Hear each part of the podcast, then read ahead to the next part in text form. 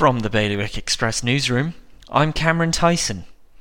The crestfallen parents of Sarah Groves will stop reporting on individual court hearings. The Kashmiri legal system apparently shows little interest in progressing the trial of the man accused of murdering their daughter. A Jersey woman in a wheelchair who has been homeless since she arrived in July has been remanded in custody. Sonia Evelyn has been charged with three separate accounts of causing a public nuisance. Jersey's Cineworld will remain closed after it was announced that the latest Bond film will no longer be released this year. The UK wide closure of the chain could affect around 45,000 jobs.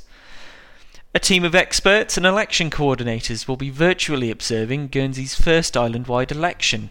They will assess the island's processes against international standards and obligations.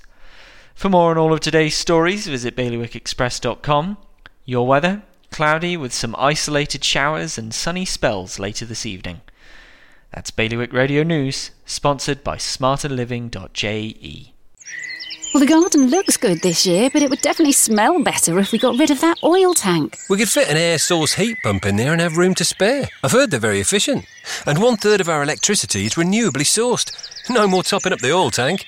We'd cut our bills and help the environment too. Let's book a home heating survey before it gets too cold to enjoy outdoors. Islanders are already making the switch to a greener future.